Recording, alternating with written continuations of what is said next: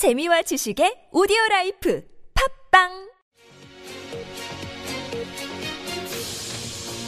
네, 정치권의 속살을 들여다보는 김민전의 정치 view 시간입니다. 경희대 김민전 교수 모셨습니다. 어서 오세요. 네, 안녕하십니까. 네, 오늘은 이 얘기 안 할 수가 없는데요. 국민의당의 안철수 천정배 두 공동대표가 어제 동반 사퇴를 했어요.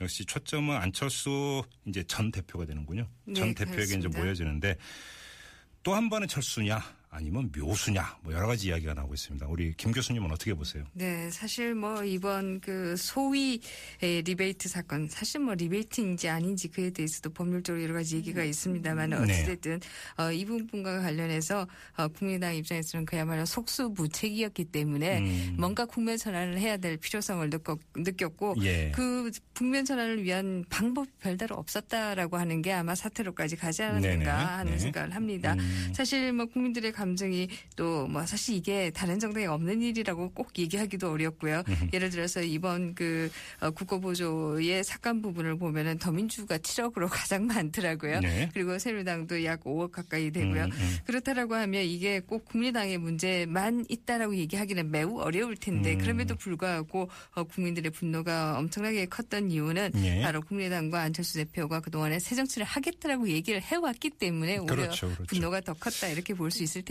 요. 네. 그래서 이 두 문제가 되고 있는 두 의원에 대해서는 적어도 의원직 박탈을 해야 되는 게 아니냐라고 음. 하는 게 사실 뭐 국민들의 법 감정이었다 이렇게 본다라고 하면 음. 국민의당으로서는 그렇게 하고 싶지만 별다른 방법이 없었다는 겁니다.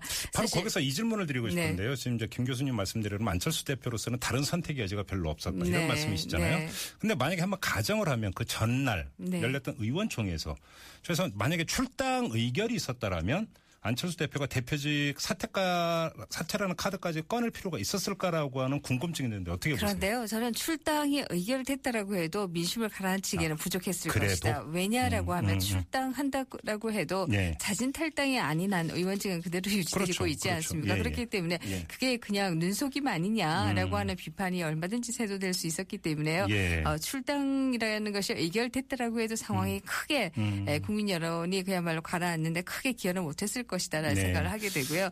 사실 이 검찰 수사가 좀 빨리 끝나고 어, 그야말로 재판이 빨리 끝나서 유죄든 무죄든 국민의당 입장에서는 빨리 됐으면 좋겠다는 생각이 있을 텐데 그게 또 마음대로 되는 일이 아니지 않습니까? 음. 아, 그렇기 때문에 아마 이 국면 전환을 할 음.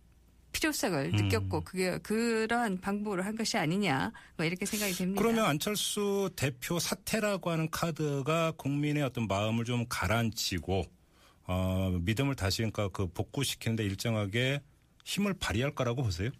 어, 저는 일부는 뭐 영향이지 않겠는가 하는 생각을 하는데요. 예. 일단 이 그 소위 말하는 그 홍보비 사건과 관련해서는 예. 기사 수가 확 줄었어요. 아, 예, 예, 예. 그것만 본다라고 음, 음, 해도 음, 음, 음. 오늘 기사 수가 확 줄은 것을 보면 네. 일단 뭐 우리가 프레임의 전환이라는 음. 표현도 쓰고요. 국면 전환이다 이런 표현도 쓰는데 예, 국면 전환에 뭐 일부 성공한 것이 아니냐 이렇게 볼 수도 있을 것 같아요. 음. 그래요. 자, 그러면 그 차기 대권 주자로서 안철수 전 대표의 대권 가도에는 어떤 영향을 미칠 거라고 보세요? 네, 사실 이 문제가 예. 아, 안철수 대표로서는 새정치라고 하는 브랜드를 뭐 최근에 쓰지 않고 있긴 합니다만 예, 예, 예. 그럼에도 불구하고 어, 전매 특허인 듯이 해왔기 때문에 네. 에, 이번에 이 사건이 본인으로서는 굉장히 뼈아픈 부분이 있었을 것이다. 또 음. 특히 이제 본인의 그 측근이라고 알려진 분들이 관계가 되었기 때문에 더더욱이나 어, 뼈 아픈 부분이 있었고 이 때문에 에, 사태라고 하는 강수를 둘 수밖에 없었던 게 아닌가 네. 하는 생각을 합니다. 예. 근데 이게 결과적으로 어떻게 될 것이냐 이것은 참 예단하기 어렵다고 생각합니다. 바로 그 지점에서 이제 박지원 비대위 체제를 점검을 해야 되는데 네. 박지원 비대위 체제는 어떻게 보세요?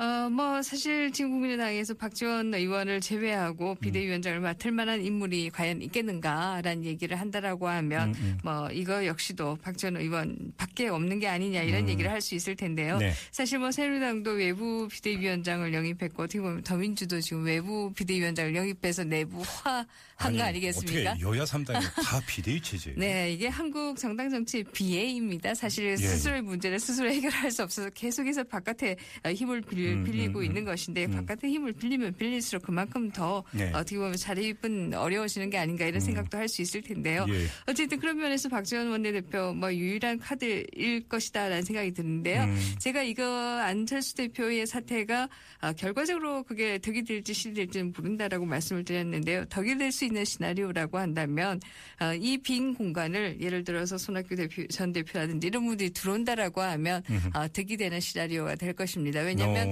어. 어, 당의 대선 주자군이 여러 명이 있어야지 당이 훨씬 더 어, 뭐 뿌리를 내리는데 도움이 되지 않겠습니까? 쉽게 이제 흥행판을 키우는 거죠. 음, 그렇습니다. 예, 예. 네, 쉽게 그래. 말해서 그렇죠. 그런데 일각에서는 어떤 분석을 내놓고 있냐면 자, 박선수 의원 같은 경우는 사실상 이제 식물 상태라고 봐야 되는 것 아니냐. 네. 이렇게 이제 전제를 하면서 그러면 이른바 안철수 계로 그 불리는 그 의원들이 이상돈 뭐 이태규 의원 정도밖에 없고 그러면 근데 특히나 이제 당 조직 정비가 끝나지 않은 상태에서 대표에서 사퇴해 버리고 근데 박지원 의원이 비대위원장이 돼서 당 조직 정비를 주도해 들어간다고 한다면 안철수 전 대표의 당내 입지가 훨씬 더 쪼그라드는 것 아니냐.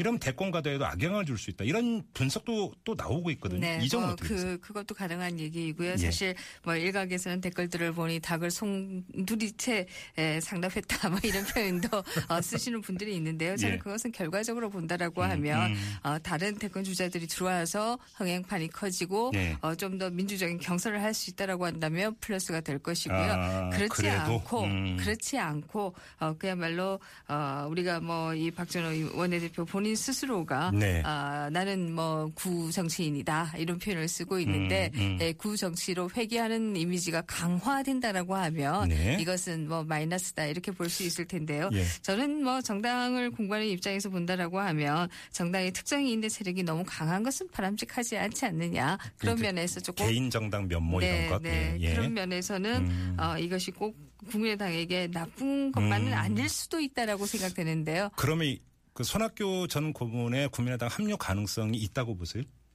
저는 뭐 제로는 아니다 이렇게 생각을 그래요? 합니다. 왜냐하면 음. 어, 사실 그 손학규 전 대표로서는 물론 세 가지 선택선이 있을 겁니다. 네. 일단 첫 번째 크게 보면 두 가지가 있겠죠. 음. 첫 번째는 어, 어쨌든 정계 복귀를 하는 게 있을 것이고요. 네. 아, 아 아니면은 뭐 영원히 정말 정계 복귀를 안 하는 방법 두 네, 가지가 네, 네. 있을 것이고 네. 정계 복귀를 한다라고 하면 지금 현재의 어느 두 당 가운데 어디로 가느냐 예, 예. 아니면 새로운 정당을 만드느냐 네, 이제 네, 네. 이런 어, 선택지가 있을 텐데요. 예. 새로운 정당을 또 만들기에는 지금 뭐 한국 에 그렇게 정치 자원이 많은 것은 아니기 때문에 예. 쉽지 않을 것이다 이렇게 볼수 있을 텐데요. 음. 이제 어느 당으로 갈 것이냐 선택하는 입장에서 본다라고 하면 뭔가 예. 좀 공백이 있어 보이는 곳에 가는 것이 음. 예, 조금 더 본인에게 유리한 입지가 있다라고 판단할 가능성도 있지 않느냐 이렇게 예. 볼수 있을 텐데요. 예, 예. 그러나 그것은 또 한번 이제 손 전 대표로서는 탈당을 해야 되는 문제가 되는 것이어서 더민주 당적을 갖고 네, 있다면서요? 그렇습니다. 예. 그렇기 때문에 그것도 사실 부담이 되는 부분도 분명히 있을 거예요. 예. 그래서 아마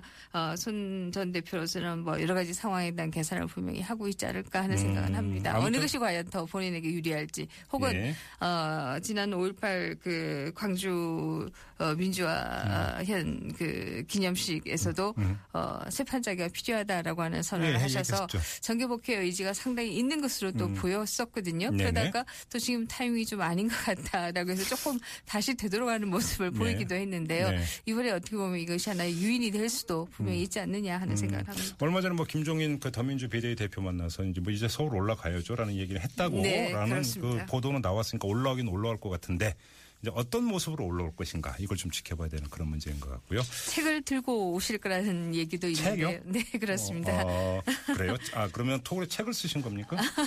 글쎄요, 그런 얘기들이 나오고 있죠. 알겠습니다.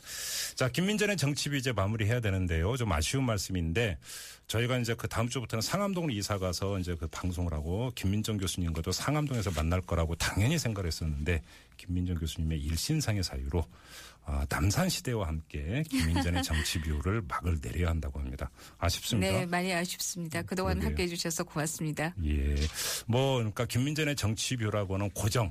그 타이틀을 가지고 이제 방송 참여하시는 것은 오늘로 마지막이지만 계속 저희가 아마 귀찮게 해드릴 겁니다. 종종 방송을 통해서 좋은 말씀 부탁드리겠습니다.